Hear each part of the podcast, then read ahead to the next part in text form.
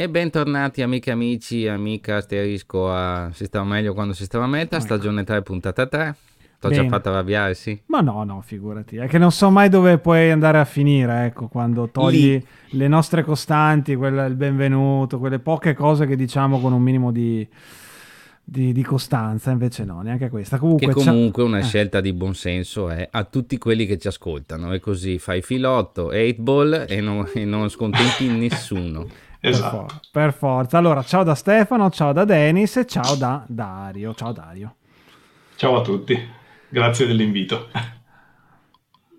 Allora, vado io. Eh, noi di solito comunque vi obblighiamo, voi ospiti, di fare un minimo di presentazioni. Stace, quindi fai chi sei, di Ok. cosa ti occupi, eccetera. Ok, allora, eh, piacere, sono Dario Beretta, eh, sono un, eh, diciamo, mh, tuttofare del, del mondo della localizzazione dei videogiochi, nel senso che ho fatto un po' di tutto, dal tester al traduttore, al project manager, adesso sono direttore di produzione di Jinglebell, che è una società italiana che si occupa appunto di doppiaggio e, eh, e traduzione di videogiochi.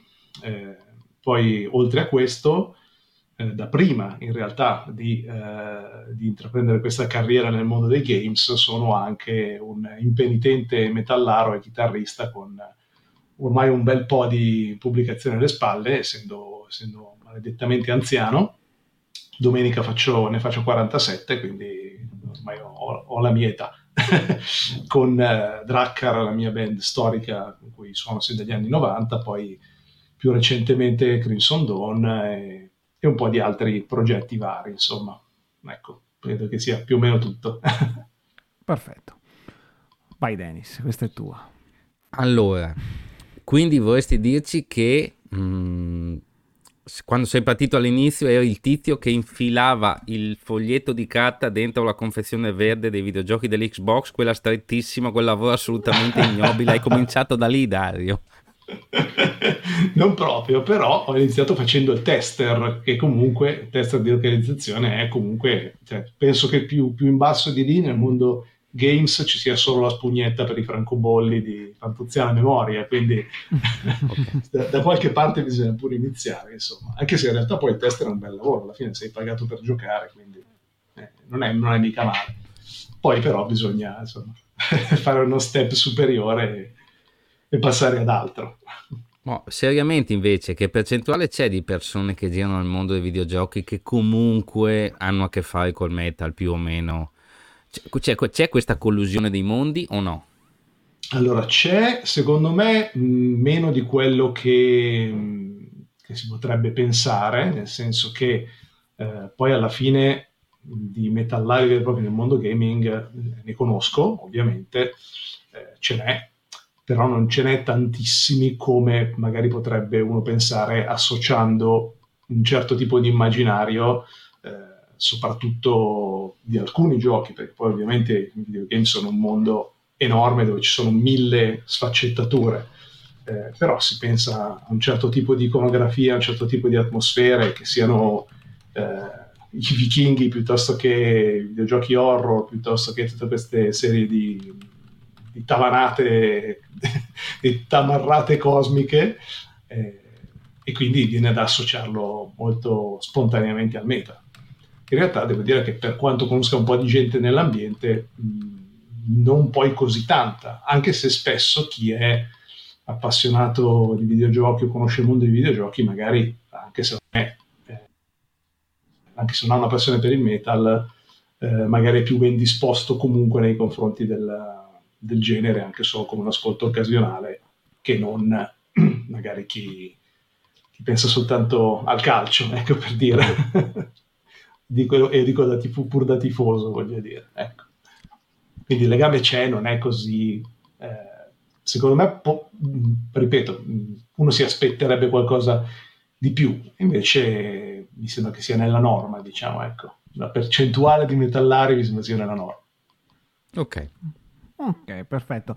E mm, adesso dici ti occupi di traduzioni, no? Ma non ti sei sempre Traduzione traduzione doppiaggi sì. non ti sei sempre occupato di questo specifico ambito nel mondo dei videogiochi o cioè, prima al di là del fatto di aver fatto il tester, sei anche passato per altre fasi, diciamo, di, di carriera?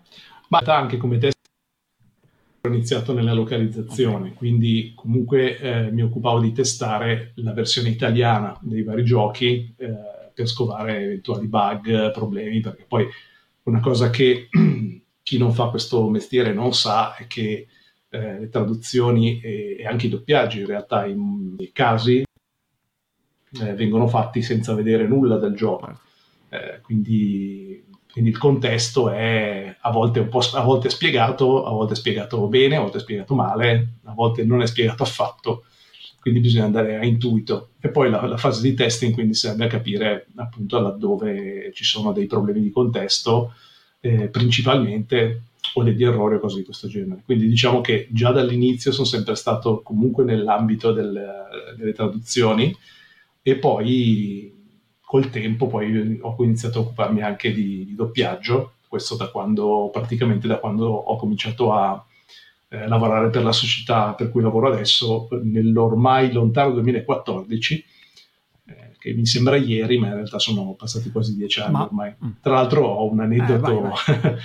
un aneddoto interessante anche musicalmente parlando perché eh, mi rimane impresso il fatto che ho, ho iniziato a lavorare questa società praticamente una settimana dopo aver fatto le due date con eh, i Crimson Dawn eh, di supporto ai Ghost in Italia, quando i Ghost erano all'epoca del secondo disco, quindi non erano ancora mega band da arene che sono adesso. Eh, perciò insomma questa cosa mi è rimasta un po' come, come ricordo di questa coincidenza. Ecco, era stata, mi prendo una settimana di, di vacanza nel passare da, un, dal fare il freelance perché all'epoca ero traduttore freelance, al lavorare a tempo pieno di nuovo presso una, uno studio e, e, in questa settimana ci infilo due date, due date con i ghost. Quindi Così. È una cosa che mi è rimasta impressa. Non credo, sì, effettivamente esatto. non credo capiti tutti i giorni. Ti, guarda, ti Infatti, faccio una domanda stupida. È più facile, proprio stupida idiota, così vediamo se se cogli, eh, se, se, ci dà qualche spunto. È più facile tradurre un videogioco AAA o fare un disco metal, un disco power metal? Ma guarda, il, il, discorso è che mentre un, uh, un, disco metal lo puoi fare, non dico da, allora volendo lo puoi anche fare da solo, ma diciamo che uh, anche facendo un lavoro di team come quello che facciamo noi, uh, è un lavoro che è limitato a 5, 6, 7, 8 musicisti, tirandoci dentro magari guest, coristi, eccetera. Un fonico, forse due se c'è qualcuno che fa il mastering che magari non è lo stesso. Diciamo 5-10 persone eh, per fare un videogioco AAA ci vogliono altro che 5-10 persone, ce ne vogliono migliaia. Quindi eh, sono due pianeti proprio molto, molto, molto diversi e quando si lavora su un gioco, bene o male, ognuno fa una parte veramente molto piccola, non c'è nessuno che abbia la possibilità di avere una visione a 360 gradi, eh, non è proprio esatto. possibile, eh. cosa che invece ti accade quando sei Esatto, quindi in sostanza però per te diciamo è più complicato fare un disco metal perché ti devi occupare di più cose e di un ambito molto più ampio di rispetto a quando diciamo magari vai a, a sistemare le traduzioni o a verificarle. Ah, dic- allora, diciamo che se, se, sto facendo un disco e c'è qualcosa di storto, 9 su 10 è colpa mia. Se quando invece sto lavorando su, su, un videogioco ci sono tanti di quei fattori e, e tante di quelle, di quelle, trappole che arrivano dall'esterno, che ovviamente sono, diventa, insomma, diventa molto più, molto più una questione di problem solving che, che di qualsiasi altra cosa. Ma sono solo io che mi vedo in ritardo mostruoso sulla videocamera? Eh, no, anch'io ti vedo, ma poi è una cosa che in teoria non è un problema, rimane tutto... Okay. Dovrebbe poi risistemarsi. se, se, se, no provo ad abbassare la, la risoluzione voi. Bah, ma tranquillo, vai tranquillo, non ti preoccupare. Ok. Vabbè, io ho due domande. Allora, adesso, visto che c'è la possibilità di dialogare vai. anche di videogiochi, e due argomenti di discussione. Allora, uno da... Mm, addetto al mondo dei videogiochi strettamente. Allora, siccome noi qua nel podcast ogni tanto facciamo le puntate off in cui parliamo di cinema, parliamo di altre robe, parliamo un po' di videogiochi. C'è un mitico episodio del doppiaggio dei videogiochi che chiunque in Italia abbia videogiocato conosce bene, che aprì una sorta di ehm, dibattito. Quando venne doppiato e localizzato il primo Dead Space, c'era Dario Argento che doppiava il personaggio e all'epoca venne fuori un polemico di... perché. C'è chi dice sì, beh, il maestro dell'oro che te lo narra, però poi in pratica si sentiva questo accento Merda. romanesco, a un messaggio dietro all'angolo c'è sta mostro. E a molti non piacque, però poi arrivò della gente che disse sì, però è perché qua siamo come al solito un po' più indietro perché la voce del comandante Shepard in Mass Effect è fondamentalmente quella del navigatore per quanto bella sia finalmente qualcuno aveva deciso di dargli una connotazione che per quanto parodica fosse perché insomma lui c'è l'accento romanesco è così che dovremmo fare mentre c'è chi sostiene l'idea che il videogioco è di tutti e gli accenti a meno che non si tratti del solito Mafia 3 o cosa del genere non quagliano tu che sei dentro che ci dici? Ma allora, premesso che um, Ovviamente quella di Dario Argento fu un'operazione principalmente di marketing, esatto. eh, voluta dal, dall'allora reparto di marketing che pensò appunto di attirare un po' di appassionati di horror con questa, con questa trovata. Ecco, poi il risultato sappiamo, sappiamo bene come è stato. Ecco. Eh, quindi secondo me il fatto dell'accento mh, va declinato in una maniera diversa, nel senso che eh, un conto è prendere uno che non è un doppiatore e fargli fare il doppiatore, con tutto quello che questo comporta. E un conto invece è prendere un doppiatore professionista e dirgli eh, adesso utilizza magari questa cadenza piuttosto che questo accento, piuttosto che... Ci sono anche delle cose recenti fatte in questo modo, no? tipo Nino Cuni, mi pare, se non ricordo male, che ha del dialetto sempre romano, eh, la versione italiana e cose di questo genere. Quindi mh, diciamo che è una cosa che succede. Eh, è molto controversa, come dici tu, c'è chi la detesta, c'è chi la, chi la apprezza. Io personalmente penso che um, nel mondo, questo sia un po', secondo me, un po' uno scimmiottamento del mondo anglosassone che non ha, dal mio punto di vista, tantissimo senso, perché nel mondo anglosassone c'è l'abitudine ad avere una miriade di accenti diversi, perché ovviamente uno che sta in Texas, uno che sta nel Delaware uno che sta eh, dove volete voi a New York, hanno tutti accenti, parlano inglese in maniera differente e hanno però degli accenti, non dei dialetti, cioè non sono eh, come i dialetti italiani, sono semplicemente altri modi di esprimersi, di, di cadenze, accenti, eccetera, eccetera e quindi da parte di, di, come si dice, della, dell'utenza americana o inglese in generale c'è questa abitudine a sentire questa miriade di, di, accenti e a volte si pensa che questa cosa vada riprodotta anche, anche in italiano. Noi però abbiamo una cultura diversa perché innanzitutto abbiamo, è vero che abbiamo anche noi le cadenze regionali, tutto quello che vuoi, però abbiamo i dialetti eh, e comunque abbiamo una, un'impronta, secondo me, culturale differente che ci è stata data dal doppiaggio, che ha sempre rappresentato, al contrario, un modo per eh, unire, eh, non per dividere. Quindi l'idea che il doppiatore studi la dizione e usi la dizione corretta, eh, tradizionale, diciamo, dell'italiano, è un qualcosa che secondo me, sin dai tempi dei primi, dei primi doppiaggi, ricordiamoci che l'Italia è unita tutto sommato da voglio dire dalla fine dell'Ottocento, rappresentava quasi un modo per mm-hmm. parlare, poter parlare con tutti, no? E per, eh, in un certo senso, far passare anche un'idea di, di italianità che era declinata anche dal linguaggio. E quindi, secondo me, il nostro, eh, il nostro, la, la, nostra cultura ha questo tipo di, di approccio nei confronti del doppiaggio.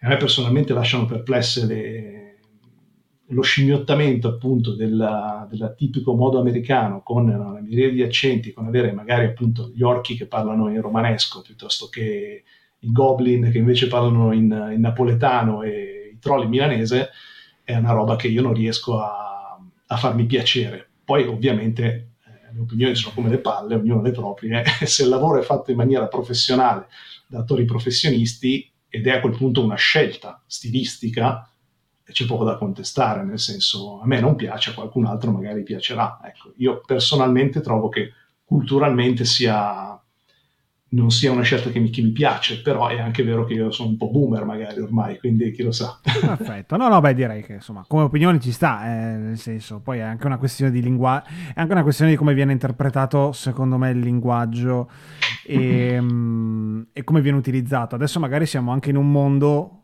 con uh, molte serie, ecco, soprattutto con diciamo, l'accento romano che è diventato anche preponderante nella, nella televisione e nei media, uh, forse effettivamente il pubblico è anche un pelino più abituato a sentire un certo tipo di accento quando magari appunto anni 90, inizio 2000 eh, era una cosa un pelino più strana. Ehm, come, cioè, tu hai detto, funziona che quando fai appunto il doppiaggio o curi da parte di doppiaggio di, di un videogioco, voi non avete la possibilità, di solito lo fate alla cieca, cioè avete dei testi e sostanzialmente dovete cercare di interpretarli in quel modo lì.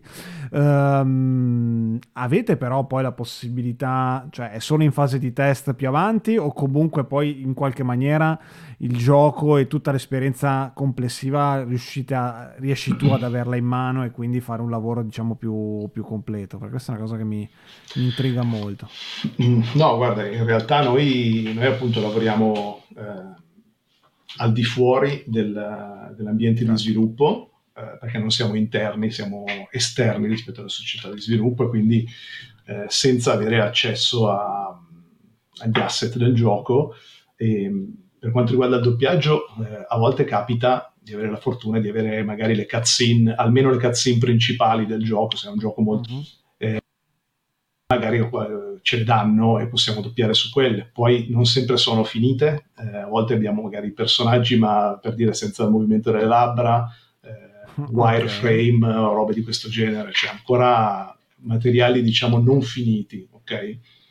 E questo a volte crea anche... Mh, una scollatura poi a posteriori, nel senso che tu vedi una scena in un certo modo, poi la versione finale magari è molto differente, mm-hmm. no? E, e, magari ti rendi conto che certe cose sono, sarebbero state, le avresti fatte diversamente, ecco, diciamo, avendo a disposizione la versione finale. Però fa parte del, del nostro lavoro e quindi una buona parte del, delle capacità che sono richieste a chi lavora nel nostro settore è proprio quella di essere in grado in un certo senso di immaginarsi eh, la scena e avere quella conoscenza del mondo gaming che ti permette di eh, minimizzare il rischio di errore eh, anche quando non hai il contesto. Certo. È chiaro che uno che non sa nulla di videogiochi, eh, per noi per dire per i traduttori nostri, eh, se uno non sa nulla di videogiochi, magari è il più bravo traduttore del mondo, ma eh, magari nove volte su dieci ti becca la scelta sbagliata. parola perché non è quello il contesto. Non, non avendo certo. il contesto, esatto. E quindi sono, è, un, è un skill set un po', un po', particolare, però poi dopo c'è la fase di testing e, e lì eh, è la fase in cui devono, cer- devono venire fuori le magaglie. Il, il, problema vero è che ormai i giochi sono diventati talmente grandi che il testing eh, non, è, non, è, più come poteva essere quando ho iniziato io, eh, veramente avevi la possibilità di vedere tutto il gioco. Adesso molte cose probabilmente non riescono a, a essere viste, ci sono una miriade di, di contenuti e di, di, declinazioni, si lavora fino all'ultimo giorno possibile con le patch del day one e tutto quanto, quindi diventa anche più difficile stargli dietro. Ecco. Eh, poi vabbè, lato, l'altro lato dell'altra faccia della medaglia è che eh, quantomeno poi adesso si possono anche fare delle correzioni a posteriori, cosa che quando ho iniziato io e i giochi erano ancora su disco non, erano, non era possibile. No, oppure dovevi scaricarti, ricordo, le patch, queste patch che erano comunque un sacro graal che non era adesso, il continu- adesso chiaramente c'è un continuo sviluppo e insomma l'esperienza di Cyberpunk insomma un po' ci insegna che anche i disastri esatto. iniziali possono godere di nuova vita. E, um, sì, anche se visto che siamo metallari abbiamo un'etica, se tu hai 30 giga di, di, videogioco come ultimamente fa Bethesda in proporzione poi ti arriva una patch da 27 io un po' preso per il culo mi ci sento eh nel senso dopo vedete voi eh insomma eh vabbè, eh, vabbè ci sta, ci sta.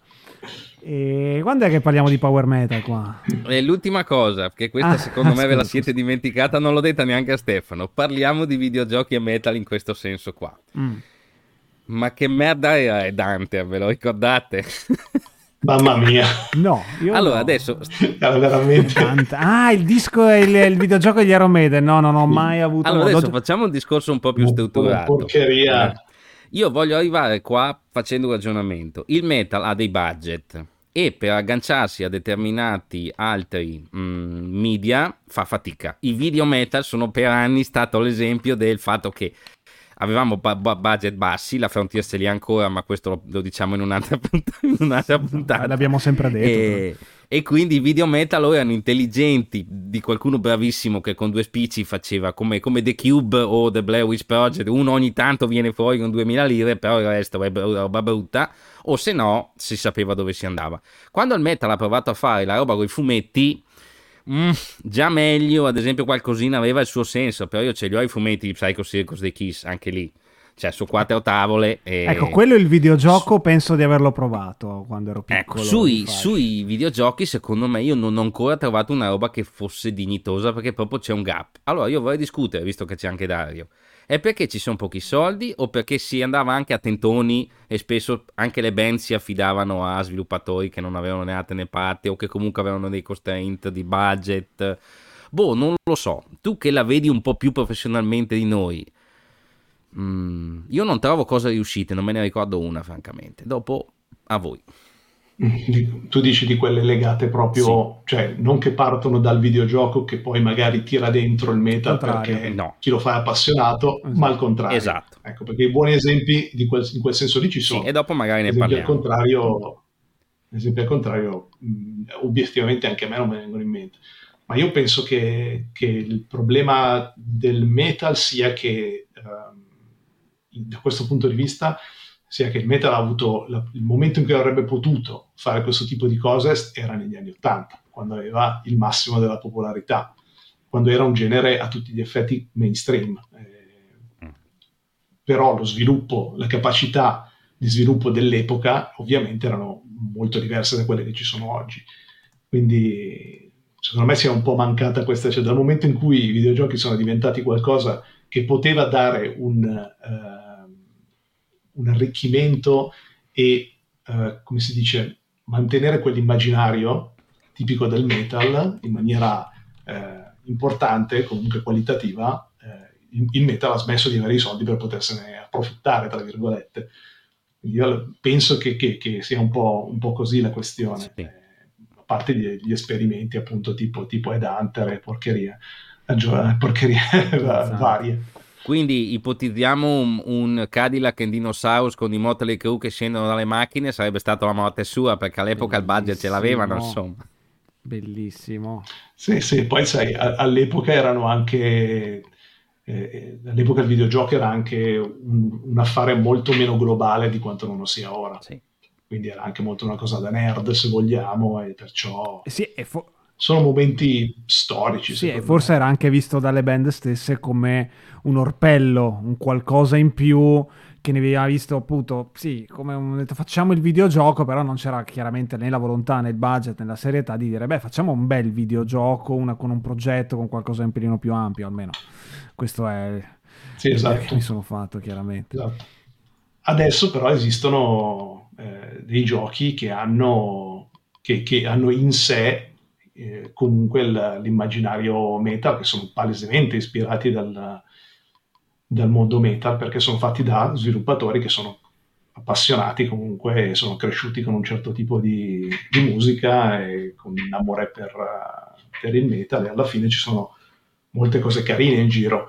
Eh, un esempio che faccio sempre, che sponsorizzo sempre, è che di come eh, il metal a volte entra nel, nel videogioco, diciamo, dalla, dalla porta di servizio, no? Però ti dà qualcosa di, di, di, un risultato alla fine eccezionale, è ad esempio il gioco dei Guardiani della Galassia, fatto da Square Enix, non mi ricordo se l'anno scorso o due anni fa, un gioco che purtroppo è passato molto inosservato perché veniva eh, subito dopo l'Avengers, sempre di Square Enix, che era stato un flop tremendo, e è stato erroneamente associato, secondo me, ad Avengers, pur, avendo, pur essendo un gioco completamente diverso.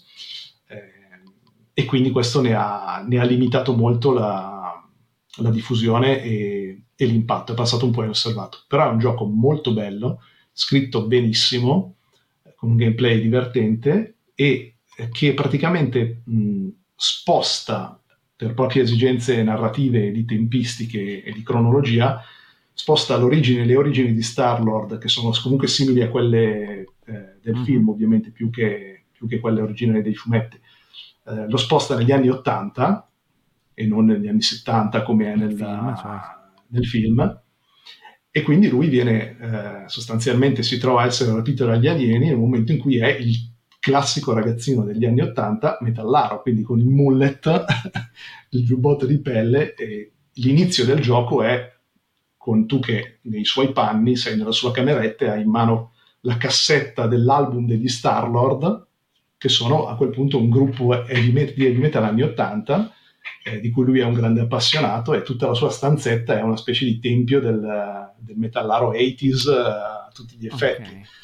Quindi ne fa parte, tutto questo c'è nella colonna sonora, ovviamente ci sono anche pezzi tra l'altro anche degli Iron e altre band nella, nella colonna sonora, e c'è un intero album cioè l'album degli Star-Lord esiste davvero, nel senso che è stato creato ad hoc per il videogioco in questa finta band di heavy metal anni 80 ed è un disco bellissimo che io ho ascoltato 100.000 volte perché è stupendo. Manca il disco. Se, se uno ama l'heavy metal classico, eh, ascoltatelo assolutamente. E allora, cercate Star Lord Band e troverete questo disco che è favoloso. Pazzesco. No, no, ma subito corro. E allora a sto punto io ti chiedo, uh, Peacemaker con John Cena, L'hai visto? Che è la cosa che unisce All... ecco, quel tipo di musica con un personaggio di un fumetto, eccetera, eccetera, perché io l'ho trovato bellissimo, clamoroso e quindi... Sì, James Gunn è sempre, per me è sempre, resta sempre affidabile da quel punto di vista, quindi, quindi gran cosa, sì, sì. Però veramente recuperate l'album degli Star-Lord perché è qualcosa di... scritto da un, due musicisti, credo, non so se del Canada francese o qualcosa del genere, eh, comunque in pratica musicisti che hanno fatto la colonna sonora, lo score del, del videogioco, hanno anche creato questo album metal ad hoc eh, con dei pezzi che sono clamorosi. Questo metal tipicamente anni 80, un po', un po Dokken, anche se volete, Perfetto, come, sì, sì. come, ispirazione, no? E davvero ascoltatelo perché ne vale veramente tanto la pena. Ottimo. Boh, ultima, dopo ve lo, velocemente passiamo in là. Mi è venuto in mente che una band invece che ha sfruttato bene i videogiochi sono i famigerati Sabaton, che con le skin e tutte le, le, le minchiate legate a World of Tanks, secondo me due spicci se li hanno fatti con la licenza. Mica scemi. Può essere. Può essere. Forse sono quegli no. spicci che hanno fatto senza pagare le tasse in Svezia, insomma, quelle famose. Probabilmente. Che... ecco, quello è un uso secondo me che insomma potrebbe, non sappiamo immagini, sarebbe bello sapere quali sono, però loro hanno sponsorizzato World of Tanks con le loro skin, con le loro cose particolari. Potrebbe, così tu non hai la responsabilità fondamentalmente di un prodotto, ti agganci una cosa che funziona già. Potrebbe essere certo. uno sviluppo, vediamo se qualcun altro li seguirà. Certo. Ma sbaglio o vado a memoria? Anche gli Amon Amart c'entravano qualcosa con un videogioco? o zero proprio. Ciao, allora, questo... i Blind Guardian hanno fatto la colonna sonora di Sacred 2 che però esatto. non ho esatto. mai giocato. Col singolo. E Amon Amar devo cercare. No, così, ma non so, perché secondo me ci stanno anche loro ormai, d'altronde. Mm. L'importante è non ridursi a fare le slot machine come i Candlemas, poi tutto il resto va bene. Sì. Le slot machine. Bon. Bene. Vai, vado io, vado, vado, io, vado vai, io con la domanda a bruciapelo perché eh, ti prendo in giro da un anno e mezzo e voglio sapere l'opinione di uno che... Ehm, di uno che insomma col power metal insomma, qualcosina da dire ce l'ha. E Dennis è da un anno e mezzo che dice eh, questo è l'anno del power metal quindi 2022 barra 2023 eh, io ti domando se allora al di là della risposta cioè da, non è una domanda non, forse non è ancora siamo un po' prestino per dire che nell'ambito metal il power sia tornato ai fasti di un tempo però tu come la vedi la situazione da, da musicista soprattutto anche in relazione al metal italiano che ma allora, sul, sul, discorso del metal italiano non saprei bene cosa dirti, nel senso che bene o male i gruppi sono sempre, cioè quelli che, che ci sono sempre stati continuano a esserci, no? con la loro fanbase più o meno grande che sia. Eh, chiaro che i, i, fasti degli anni 90 mi sembrano, mi sembrano lontani. Eh, ci sono dei gruppi nuovi anche molto interessanti, secondo me.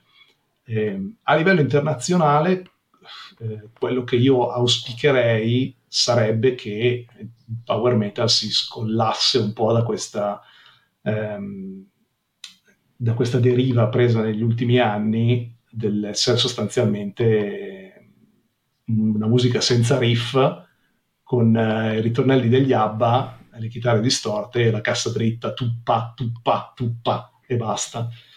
Eh, questa è una roba che è l'evoluzione che ha avuto il power metal, andando sempre più instupidendosi, e non lo dico in maniera offensiva, eh, nel senso che allora, a me i Sabaton non piacciono, non piaceranno mai, ma capisco il senso che hanno. Eh, capisco, a parte il fatto che si sono fatti un mazzo tanto e hanno fatto una gavetta lunghissima, quindi questo gli va indubbiamente riconosciuto. Erano sotto Underground Symphony, eh, loro... cioè, e quando oh, avevamo cominciato noi, quindi bisogna riconoscerlo. Esatto, esattamente. E si sono fatti un mazzo tanto per tantissimi anni, però la loro formula, che è quella un po' di, di come è stato il power metal di successo negli ultimi anni, è quella formula lì, è una formula di canzoni molto brevi, molto semplici, elementari quasi, eh, con questi ritornelli da, trascinanti, ma quasi, quasi prive di riff, nel senso che le chitarre spesso sono semplicemente un accompagnamento a bicordi o o a senza un, vero risotto.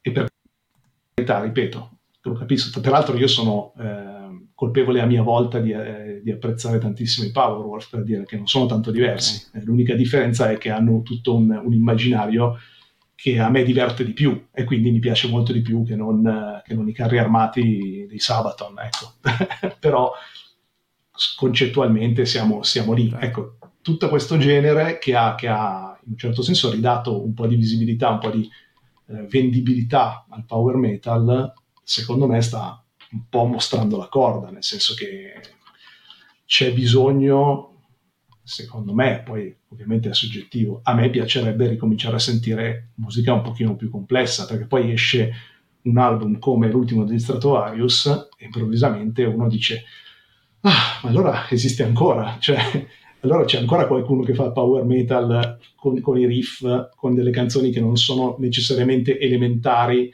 eh, pur essendo orecchiabili, perché poi la, la, forza del power negli anni 90 era quella lì, no? riuscire a, a miscelare una cosa immediata con però delle strutture a volte anche complesse. Vabbè, Blind Guardian ovviamente rappresentano l'apice, secondo me, di questo tipo di, di ragionamento. Sì, no? ma, ma, anche un semplice e... Summer Out in Space aveva di quei riff che ti fa esatto. caponare la pelle tre volte a turno. Cioè, cioè. Esattamente, quindi era quel, quel bilanciamento lì, no? E, e, quindi quello è, secondo me un po', un po è mancato. Eh, vedo però che adesso ci sono dei gruppi eh, interessanti e io l'ho scritto anche sui social l'altro giorno attirandomi qualche Esatto, stavo quasi per, risata, stavo per ma... citarlo quel post tuo, perché hai citato... Sì, sì, beh, allora, è un post che è mezzo provocatorio, ma, ma, ma non, non, del tutto, neanche troppo, esatto. Perché è così, cioè io gli ultimi dischi che ho sentito, escludendo gruppi come gli Stratovarius o Rage, insomma quelli della vecchia scuola che magari hanno ancora qualche, qualche, qualche cartuccia da sparare, eh, gli ultimi album di gruppi moderni power che ho sentito che mi hanno esaltato sono stati gli Unleash the Archers e, e, le Love Bites dal Giappone, che pur facendo un tipo di power che a me, eh, che non è il mio preferito, no? perché io sono più per, la, per, per, il power più epico, cioè il mio disco power metal preferito di sempre è uh, Living in Hysteria di Heaven's Gate, per farvi capire. Ok. okay? Cioè. Che è un disco che ha delle, delle robe che sono di heavy metal tradizionale, sì. più che power, ha delle robe power, ha delle robe epic, eh, quasi meno warriane in certi passaggi, quello è il tipo di power che piace a me, più di tutti. Però poi vai a sentire Love Bites e dici, cazzo, ma qua, cioè, queste suonano di brutto. Esatto. Eh, tarellano alla grande, la voce. Poi posso dire una cosa cioè, che non potente. si potrebbe più dire, ma la dico lo stesso perché a fin di bene non te la sbattono in faccia più di tanto, che ultimamente c'è anche quella deriva lì nei gruppi femminili. insomma, e se lo dico io, insomma, vuol dire che proprio Eh. Ma tu lo dici con rammarico di chi vorrebbe che no, comunque... che hanno un no. po' esagerato. Io ultimamente vedo dei video con delle robe sotto che dovrebbero essere musica. Stiamo un po' scavallandoli, eh. Beh, certo. Non dico il nome, tanto hanno capito tutti. Anche, perché- anche perché non ce n'è uno solo. Quindi... Esatto, ce, ce ne sono diversi. Però sì, questi sono gruppi che, che secondo me hanno- stanno recuperando quella- quell'approccio lì, no? un approccio con dei pezzi che sono orecchiabili, ma hanno anche una loro struttura, hanno, hanno i riff, hanno dei belli assoli, hanno la potenza, la, la tecnica, tutta quella, quella miscela lì. Ecco. Eh, gli, Abba, gli Abba con le chitarre distorte hanno un po' rotto le palle, se devo Sì. dire la verità. Sì, sì, sì. Ecco. Poi magari sono io che sono vecchio, però... Ma no, ma figurati, no, anzi, No, anche perché allora io- ehm, siamo tutti noi cresciuti con quel tipo di power metal lì, quindi ovvio che è un po' è normale che uno è un po' Esatto. quello che vorrebbe risentire, anche se rivisitato, anche se rimodernato, rispetto a cose che... Esatto, portato, portato sulla modernità, perché appunto Certo. sia gli Unleashed the Archers che, il- che le Love Bites, per dire, sì. Non sono gruppi che fanno, che si limitano a clonare quello che è stato fatto negli anni 90, portano avanti quel discorso lì, ma poi ci mettono i blast beat quando servono, ci mettono il growl quando serve, nel caso degli the Archers, cioè fanno anche delle cose che sono prettamente del 2023, quindi è questo secondo me che, che li rende azzeccati, ecco. E mh, così, sempre ragionando su questi termini, e sti vecchi che non mollano mai, è uscito pure il disco degli Heavy Load. Cioè, secondo me, adesso al di là che sia bello o no, perché non l'ho sentito, mi piacerebbe che sia bello, perché io sono sempre positivo. Sta malaccanimento terapeutico allora, non l'ho, ancora, non l'ho ancora sentito, lo sentirò perché sono curioso. Ehm, onestamente, non so, da un lato mh, mi sembra che a volte si, si raggiungano dei livelli di, di archeologia, non parlo di Heavy Load, perché Heavy Load effettivamente hanno fatto qualcosa di, di particolare, però negli ultimi anni, negli ultimi 10 anni o 15, praticamente è stato raschiato ormai anche il fondo del fondo del fondo del barile degli anni 80. E uno dice, cazzo, ma se questi hanno smesso di suonare vent'anni fa e non hanno mai più fatto niente per vent'anni, ma c'è proprio bisogno di riesumarli, non è che magari si può, eh, e qui parlo, viene fuori il mio lato opportunista, egoista, non è che magari si può invece dare un pochino più di attenzione a chi si è sempre fatto il culo e è sempre rimasto sulla scena cercando di fare le cose e di portarle avanti, invece di chi ha avuto i suoi 15 minuti di gloria negli anni 80 e poi ha fatto il rappresentante di pentole fino all'altro ieri e con tutto il rispetto ovviamente Il part-time e adesso improvvisamente viene esatto e adesso viene riesumato e messo su quel palco come se solo per essere stato parte di una scena boh, non lo so, cioè, poi per carità ci sono tanti gruppi meritevoli che sono stati recuperati eh, grazie a questo, a questo interesse rinnovato di una certa frangia di persone, eh, di un certo settore verso, verso metà anni 80, cioè insomma è come. Però non, non è che tutto quello che si faceva negli anni 80 era una figata, a prescindere. No. No. Non tutti sono gli L, che si può dire erano avanti e sono stati ignorati ingiustamente. Sì, non tutti sono gli L. No. Ecco. Infatti ci sono per dire adesso qua senza cattiveria pure i Medieval Steel che, che da quello che a parte le Dungeon Tapes la roba che ho sentito negli ultimi anni è roba trascurabilissima io ormai quando vedo Eh. il build e Keep It True dalla metà in giù faccio veramente fatica a dire ah cazzo c'erano pure loro aspetta che vedo come sono messi la maggior parte delle volte sono delusione cioè c'è l'affetto per quei due singoli per quel per sentire quella canzone Esatto. là ma finito lì io trovo poco cioè rispetto Esatto. chi è appassionato ma sono solo loro insomma Recentemente ho visto chi erano, forse eh, adesso poi mi, mi confondo, ma forse erano Savage Grace, Mhm. Mm. Essere. una roba veramente imbarazzante, una copertina imbarazzante, musica sì, altrettanto, sì eh, video non ne parliamo, eh, brani con assoli completamente fuori, fuori tonalità, cioè delle robe neanche dilettantesche, voglio dire. Eh, eppure, e, e poi vedi, vedi da chi è pubblicata e vedi la massacre e dici, vabbè, ma allora di cosa stiamo parlando? Cioè, cosa siamo qui a fare? E secondo te perché Dario? Abbiamo paura di crescere? Perché siamo legati ad un immaginario, ad un periodo? Perché non c'è ricambio? Perché quindi Sabaton fanno cacare? o cioè, qual è il motivo? Io comincio a pensare che sia veramente un motivo proprio psicologico, cioè di un romanticismo di un periodo che non deve e non può morire perché non ci si sposta avanti. Cioè mi rifiuto di credere che non ci siano evoluzioni. Non lo so. Cioè al di là del, del top tier, cioè i Black Sabbath, gli Iron Maiden, i Judas Priest, quei 5-6 nomi che hanno creato delle scuole di migliaia di band. Sotto secondo me è più un movimento psicologico che una mancanza di ricambio. Non lo so, ditemi la vostra anche tu Stefano. Io sì, sono d'accordo con te, nel senso che secondo me ci sono molte band eh, valide. Poi tra quelle giovani eh, ci sono quelli che scimmiottano, ovviamente, no? perché poi ormai adesso eh, chiaro che quando una cosa poi diventa di moda, anche in un settore comunque limitato come l'underground, esistono le mode. E questo lo sappiamo benissimo ah, tutti. E quindi adesso siamo sommersi da band che cercano di suonare come gli Iron Maiden nell'81, ok? Anche di ragazzi giovani se tu butti via quella 70%, 60-70% che sono cloni e quindi eh, è gente che si diverte giustamente a suonare, possono anche essere divertenti da ascoltare, ma non hanno molto da dire, no? Perché veramente si limitano a riprodurre i cliché degli anni 80 e basta. Però ti resta un 30, forse anche 40% di gente che di roba da dire in realtà ne ha, che riprende il classico, ma lo fa in maniera eh, onesta, spontanea, ben fatto e ha comunque qualcosa da dire, ok? Però eh, poi dopo appunto ci sono i festival e invece di esserci, adesso cito un gruppo recente che mi è piaciuto molto, eh, i Frenzy spagnoli per esempio, sì.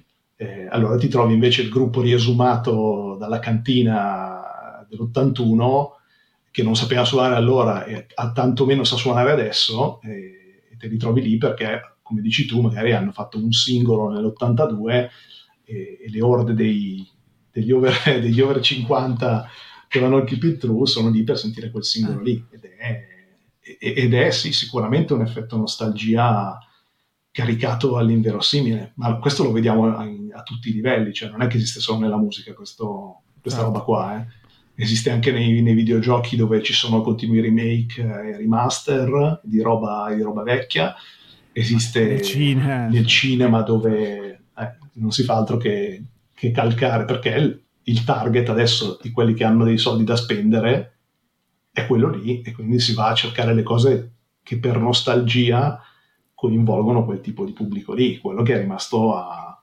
che, che vuole in un certo senso ritrovare le emozioni di quando aveva 20 anni e e molti meno soldi in tasca, ma anche, ma anche molte meno Ok, però ad esempio eh, nel cinema questa cosa a livello di, di, di, di, incassi, di soldi, di budget funziona, cioè effettivamente eh, gli ultimi dieci anni hanno dimostrato che fare i remake, i seguiti, creare una saga funziona economicamente.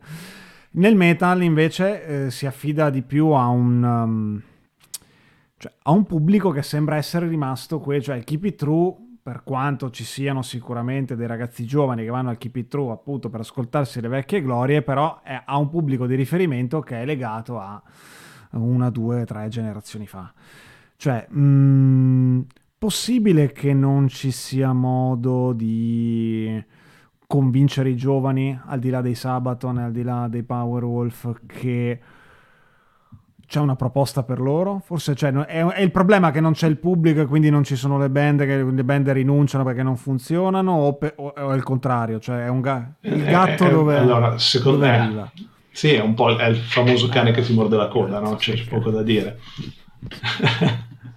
Però sì, è così. Allora, per dirti, eh, ti faccio un esempio di una band, Visigoth, ok?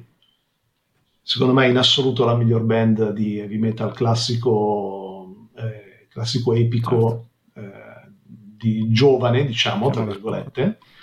Eh, eppure loro piacciono molto anche a fan, eh, ai fan più giovani, cioè io per le persone con cui ho avuto modo di parlare, eh, non sono un gruppo che pur facendo una musica che il target è quello lì, quello di quelli over 45 come noi, piacciono molto in realtà per il loro approccio, anche a chi magari è più giovane ma incuriosito da quel tipo di sonorità. Eh, il problema è che anche loro hanno fatto due dischi e poi dove sono finiti? Quanti anni sono che non fanno un album? Sì, ogni tanto fanno un concerto qua e là, magari adesso faranno un altro album. Cioè, se tu non hai la possibilità di eh, in qualche modo di diventare professionista, poi ti scontri con la vita vera, e lì poi è difficile fare. Come fai a fare il ricambio generazionale se gli unici che ci campano sono quelli che hanno 60 anni perché riempiono le arene e tutti gli altri devono fare la fame? Non è che tutti hanno voglia di fare la fame soprattutto tra i ragazzi giovani. Sì, perché cioè... tu parti ragionando sul fatto che il tuo turno arriverà quando ce l'hai i capelli bianchi, quindi a 25 anni che cazzo te lo fa fare? Cioè le nicchie, esatto. eh, eh, questo è un ragionamento ottimo, cioè tu mm-hmm. suoni un genere in cui sai che la parte alta del bill è già piena e da lì non ti muovi, cioè per quanto grande diventi, da lì non ti muovi e quindi arrivi fino cioè la rappresentazione della parte alta del bill è un tipo di stabilità economica e di vendite, quindi tu stai sotto e quindi sai che suoni una roba che ti dà comunque non ti dà il posto fisso come direbbe Zalone e no. quindi a un certo punto che fai? Fai black metal e quindi, e quindi risolvi povero così già alla, alla, radice dici sai che rimarrai comunque abbastanza povero e de- eh, questo però va, va, detto allora è un merito ancora più assurdo che negli ultimi dieci anni sia Sabaton che Powerwolf siano riusciti a farsi una carriera. Cioè effettivamente noi da osservatori esterni degli ultimi vent'anni di metal eh, non l'abbiamo visto arrivare questa cosa qua cioè, che loro due nello specifico no, potessero diventare band headliner di un festival o con tour di quelle dimensioni lì. Cioè. Sì, sì, assolutamente. Beh, è un po' lo stesso discorso anche, anche che vale per i Ghost, no? Cioè, band che, si sono, che hanno fatto qualcosa che è estremamente difficile oggi riuscire a fare, eh, cioè arrivare appunto a quel, a quel livello lì. Quindi, ripeto, tanto di cappello però anche loro quanti anni ci hanno messo, ah, eh, a quanti anni ci sono arrivati? Eh, anni e anni di, di determinazione, di, di gavetta e anche di rischi, anche personali, poi magari c'è qualcuno che se lo può permettere e qualcuno no. Il problema è che dal momento in cui non esiste più una industria, diciamo, no? perché è stata spazzata via, eh, ma esiste soltanto la buona volontà dei singoli e la capacità di avere ogni tanto magari la botta di culo che ti serve per, per incastrarti nel, nel, contesto giusto, è, è, chiaro che è, più, è, tut, è tutto estremamente più difficile. Anche il ricambio diventa più difficile dal momento in cui la gente non ha la possibilità di migliorarsi sul campo dedicandosi a quello. Eh, cioè, non è che ci sia molto, molto, da dire, secondo me, a riguardo. Eh, poi ovviamente eh, questo non toglie che tra, tra noi musicisti hobbisti ci sia tanta gente di, di, di bravura, di, di qualità, che, che ha voglia, però poi se ci chiediamo perché restano confinati alle cantine, perché non c'è, perché, perché il mondo adesso funziona così. Cioè. Sì. Domanda Dario, visto che siamo qua, mm, abbiamo citato Visigoth, dai dici la tua su Summerlands, Eternal Champion, altri nomi caldini i Triumph. Triumph molto, molto bravi, eh, molto interessanti e poi vabbè, eh, adesso non sono, non sono molto preparato, nel senso che c'è tanta di quella roba ce ne sono poi troppi in questo momento e, e si fa veramente fatica a star dietro. Ecco, un gruppo ad esempio che di metal molto classico che adoro recente sono anche Dark Forest, ad esempio. Mm-hmm. Okay. Che esistono Dark pure Forest, da una vita, pure quelli, non se li mai affilati nessuno. Anche loro in giro da parecchi anni, sì sì, esatto. Eh, io li trovo veramente molto molto gradevoli, li ascolto sempre molto Li fa ancora Cruz, Cruz Poi, del Sur? Sì? L'ultimo album era ancora su Cruz, sì. sì ok. Sì. E poi appunto i, come si chiamano? Eh, li abbiamo citati prima, i Frenzy, anche mi sono, mi sono piaciuti molto. E ce ne sono tante di band. Poi, vabbè, ovviamente non abbiamo parlato del Doom, che è l'altro mio grande, l'altra mia grande passione, ma anche lì, eh, anche lì c'è una scena molto vitale alla fine, eh, dove si mischiano vecchi e giovani abbastanza bene, secondo me. Poi, vabbè, è una scena super sfaccettata, quindi ci vorrebbe un'altra puntata per parlarne. Sì, oddio, anche perché poi il Doom appunto ha sconfinato in genere che poi adesso sono diventati moda, cioè nel senso eh, il drone, tutte quelle sonorità sì, esatto. un attimino più estreme, più moderne che effettivamente funzionano anche con un, con un pubblico più ampio. Ma a proposito sì. di eh, vecchie glorie e non vecchie glorie, come Blind Guardian come sono stati? Come, in che forma li hai trovati? Ma allora il concerto è stato sempre molto, è stato molto gradevole come sempre tutti loro. Eh, nonostante la, la fatica di, di Ansi sia, sia, sempre più evidente, diciamo, eh, però comunque resta sempre su un livello più che accettabile, a mio, a mio, parere. Poi tanto sa che da metà concerto in poi basta far cantare il pubblico, che lui non deve più sforzarsi più di tanto, perché... e poi i Blind Guardian hanno sempre questo, eh, questo legame con il pubblico molto spontaneo e molto... Eh, non saprei come dire, ma c'è un qualcosa di genuino, di speciale, sì, no? sono, sono esatto, molto... esatto, esatto. Hanno anche questa cosa che sembrano delle brave, cioè tecnicamente delle brave persone, questo aiuta esatto. ad avere un rap da sempre, forse non rispetto, ad, rispe- rispetto a Timo sì. Tolki, ecco, mi sembra già un passo avanti.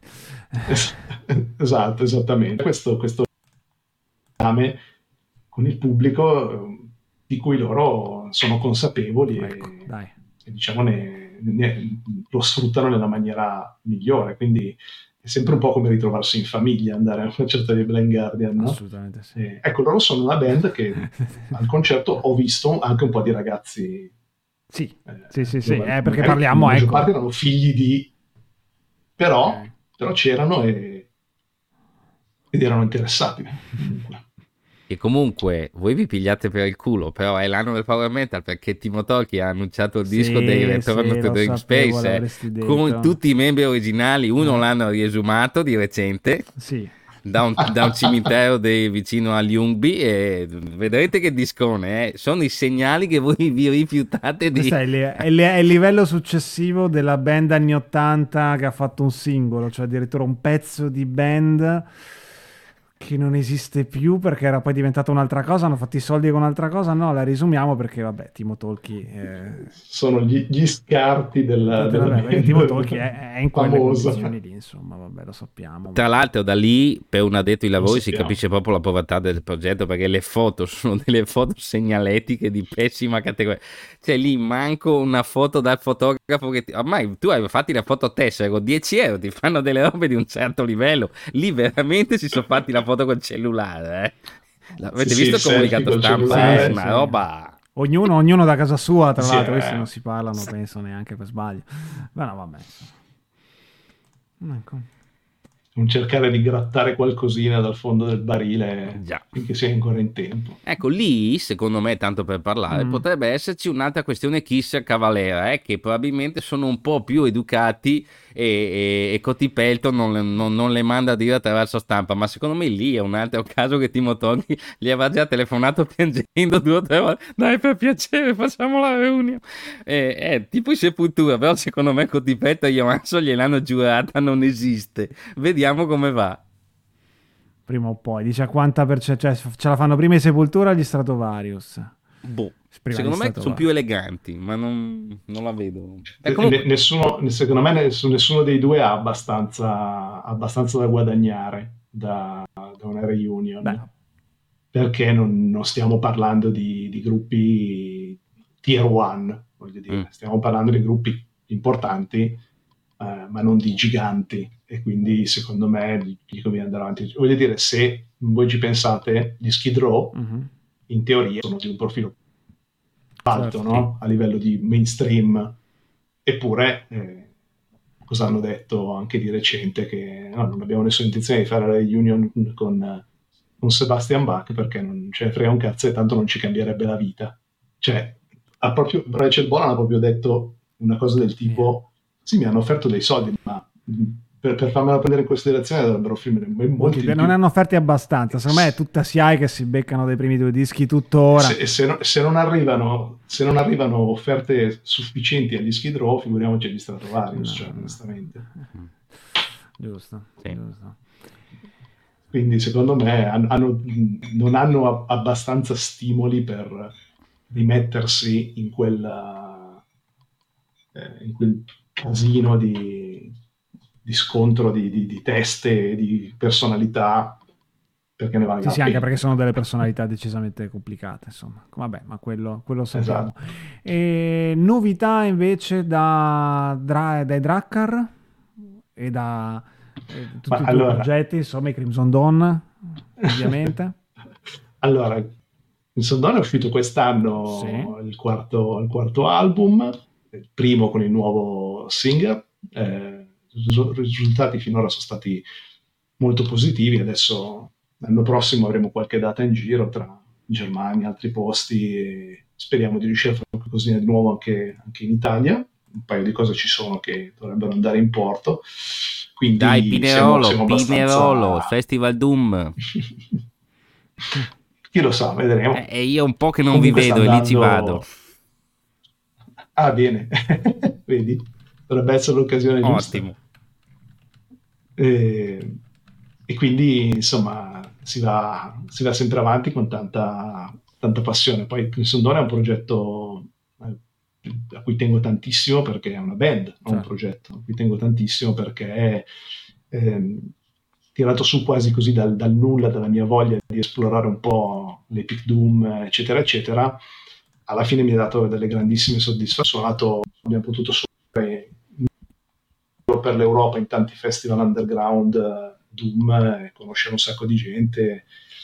Eh, abbiamo fatto un mini tour con i Doomocracy che, che, è stato bellissimo. Poi con Doomocracy e Sorcerer abbiamo instaurato un rapporto proprio di, di amicizia. E sono cose belle perché comunque insomma, il, il lato bello della, della, musica è anche questo, no? il poter conoscere altra gente che suona e instaurare dei rapporti umani che vanno molto al di là del, eh, di quello che è semplicemente il suonare assieme, fare il concerto assieme quindi delle cose molto belle molto positive. Drakkar invece stiamo, stiamo lavorando adesso al, al, disco nuovo, perciò eh, il piano è di farlo uscire più o meno a un annetto, da qui a un anno, eh, è, più, è, quasi tutto scritto in realtà, quindi stiamo iniziando, tra poco inizieremo a, a registrare, ma facciamo le cose con, con la dovuta calma, ecco, non abbiamo, non abbiamo fretta, tanto voglio dire meglio fare le cose fatte bene, ecco.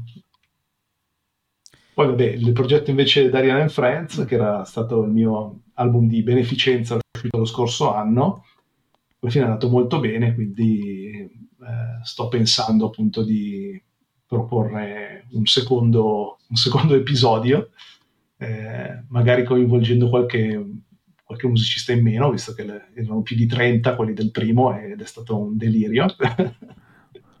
e magari se riusciamo a tenere la line-up un po' più ristretta è meglio.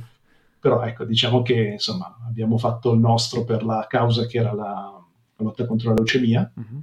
e quindi il pensiero di fare qualcos'altro, eh, sempre per beneficenza, eh, c'è. Certo. Quindi vedremo se, se, ci sarà modo di portarlo avanti. Ecco, nei ritagli di tempo è una cosa sto, a cui comunque sto pensando. Poi ho in realtà un altro progetto ancora con una line-up internazionale, e queste sono le cose belle del, del metal nel 2023, poterti, eh, poter fare delle cose con musicisti sparsi in giro per il mondo senza bisogno di prendere aerei spendendo migliaia di euro.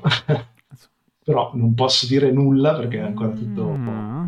Tutto molto segreto, però è, è, una cosa che secondo me sta, sta assumendo dei contorni interessanti ed è... Al ed è appunto un, un mix interessante di musicisti sempre dall'ambito underground, però eh, tutta gente molto molto in Almeno il riferimento, esatto, solo per riferimenti. Bah, allora parliamo di heavy metal abbastanza classico, ecco. Boh. Sì. Poi ci sono delle particolarità, però non, no, non no, svegliamole no, adesso. allora, tu hai vissuto l'underground italiano mm-hmm. mh, negli anni 90 e se dovessi confrontare... Allora, ti faccio questa domanda, ti dico dove voglio arrivare. Ti faccio questa domanda perché tu non sei il classico tipo che dice eh, una volta quando spedivi le 7000 lire in busta e ti arrivava la cassetta di Negrodet. Tu hai un, una visione del passato, però non sei fermo là. Allora, cosa è meglio e cosa è peggio? Cioè, ci sono delle volte che dirai, mm, se ci avessi i Drakkar adesso, oppure è eh, meno male che ci ho avuto i Drakkar una volta perché sennò adesso ci dai un po' una visione. Mm. Certo, ma guarda, quello che ehm, era secondo me meglio era principalmente l'aspetto live, nel senso che eh, c'erano, mediamente c'era molta più gente ai concerti, eh, c'era più interesse, più eh, passione, poi secondo me c'è stato un po' poco ricambio generazionale, anche perché la popolarità del metal è andata scemando ovviamente, e, o quantomeno spostandosi magari su generi più estremi che io frequento poco e quindi eh, ci sono ovviamente insomma è chiaro che mh, buona parte di quelli che allora seguivano magari le band dell'underground italiano sono invecchiati, hanno messo su famiglia come noi, come tanti di noi e chiaro che magari non vanno più a tutti i concerti come ci andavamo all'epoca e ricambio generazionale da quel punto di vista ce n'è stato ce n'è stato poco, secondo me, per vari motivi. Quindi diciamo che dal punto di vista dei concerti anche underground, negli anni 90 c'è una scena molto molto vivace, adesso si fa molta più fatica, eh, anche perché c'è riade di gruppi e quindi diventa, cioè, c'è sempre più gente che compete per spazi sempre più risicati. Mm. Meno, eh, c'è sempre meno domande e sempre più offerta. E, e questo purtroppo è un problema. Quello che invece è meglio, secondo me, è, a parte il fatto che è aumentata la, la qualità tantissimo, eh, sia degli studi di registrazione, sia competenza delle persone, dei musicisti e quant'altro. Eh, secondo me c'è molta più consapevolezza adesso di quello che si vuole fare. Vedo band che partono già con delle idee chiare su cosa vogliono. E, e quindi secondo me a livello di qualità siamo cresciuti tanto come, come scena metal in generale. E, e poi avere appunto anche, anche, la facilità di poter comunicare e collaborare anche a distanza è una cosa che secondo me è positiva, assolutamente positiva, che una volta non, non esisteva. Ecco, un progetto come appunto il mio disco benefico dell'anno scorso con 30 musicisti coinvolti, sì, ce ne sono anche di internazionali, ma tanti sono italiani, eh, pur essendo italiani sarebbe stato difficilissimo coinvolgere così tanta gente negli anni 90. Eh, adesso ci sono tecnologie e mezzi per poter uh, allargare di tanto il proprio spettro di, di, collaborazioni e questa è una cosa secondo me molto, molto positiva perché poi ci si arricchisce sempre quando si fa qualcosa insieme. Giusto, figo. Giusto. Eh, io farei un'ultima, eh, l'avevo, l'avevo annunciato prima che iniziassimo a registrare co- con Dario che comunque appunto eh, negli anni 90 c'era un piccolo ricordo per Carmelo Giordano che è venuto a mancare proprio questa settimana eh, personalmente fa parte di un mondo precedente al mio di quando ho iniziato ad ascoltare metal, però era un nome che ho sempre visto nelle riviste agli credits per le CG. foto. E quindi, esatto, quindi per me comunque era quando ho dato la notizia, ho detto cavoli, ah, ok un ricordo da parte tua con cui perché è una persona che comunque per forza eh, di Carmelo è stato sì sì Vabbè. è una persona che all'epoca chiunque era e lui era un, comunque un punto di riferimento per tutti noi eh, all'epoca perché in qualsiasi concerto tu andassi prima dello show o dopo lo show era una persona estremamente aperta estremamente simpatica e parlava con tutti chiacchierava con tutti quindi bene o male bene o male si faceva voler bene da tutti, ecco. Eh, e quindi, quindi oh, è stato, è stato un, bello, un bello shock eh, leggere della, della, sua, della, sua, scomparsa e, e, ovviamente è un pezzo di, di storia del, del, metal in Italia che, che viene a mancare, c'è poco da dire. Però io, appunto, a me piace ricordarlo come la persona che era, una persona gioviale, eh, sempre disponibile con tutti, sempre... A noi fece all'epoca di Razor Blade God, il terzo disco dei Drake, fece anche le foto ufficiali per, per l'album, e quindi fu una bella, una bella esperienza, perché era, era già un, era, era, un guru, voglio dire, del, del metal in Italia, della fotografia metal in Italia, pur essendo una persona super approachable e super semplice, così come era. Quindi posso veramente solo dire cose belle di lui. Poi, vabbè, io ho anche per quattro anni fatto parte della redazione di Metal Hammer, quindi ovviamente eh, ce l'avevo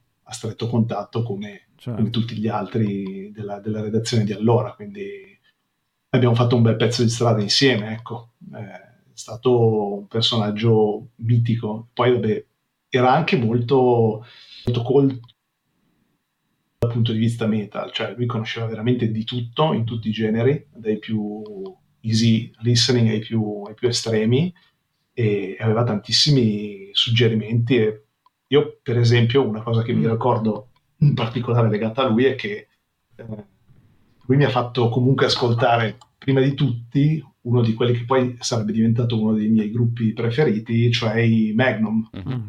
Eh, all'epoca mi ricordo che era uscito Spellbound dei Ten, io ero in fissa con questo disco e con un paio di canzoni in particolare e, e fu proprio Carmelo che mi disse Beh, se ti piace quel disco lì devi assolutamente ascoltare i Magnum e quindi, ok, aspetta che prendo nota e senza di lui magari ci avrei messo molto di più a, a trovarli, no? Perché poi all'epoca, sai, non era come adesso che c'era... La, ti devi un po' fidare del passaparola, non è che potevi aprire YouTube e ascoltare no, Tra l'altro stai parlando di un catalogo di un Quindi... gruppo che per un periodo è abbastanza scomparso, ci sono stati anni in cui una Storytellers Night non si trovava e tuttora non hanno mai più ristampato tutto, esatto. a parte le raccolte del cazzo, quindi sì, è vero.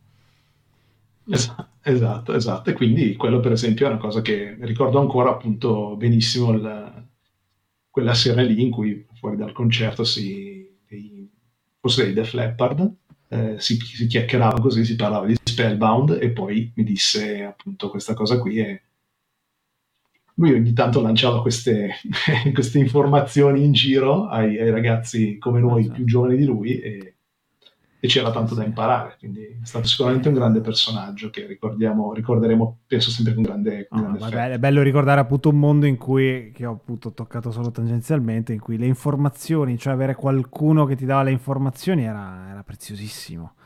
Cioè, sono cresciuto appunto poi con questo qua, adesso non so se sto indicando una direzione giusta, cosa che giustamente è la prima volta che mi ha aperto casa sua con tutti quei dischi che all'epoca ancora andava, si andava di 56k e quindi voglio dire non è che ne potevi avere tanti per conto tuo, eh, quella, quella, è una cosa importante che adesso chiaramente si è persa ma forse for the greater good perché adesso insomma, non, non, è male avere tutto così a disposizione. Eh ha i suoi, lati positivi, diciamo. diciamo. Sì, al di là del fascino che hai perso.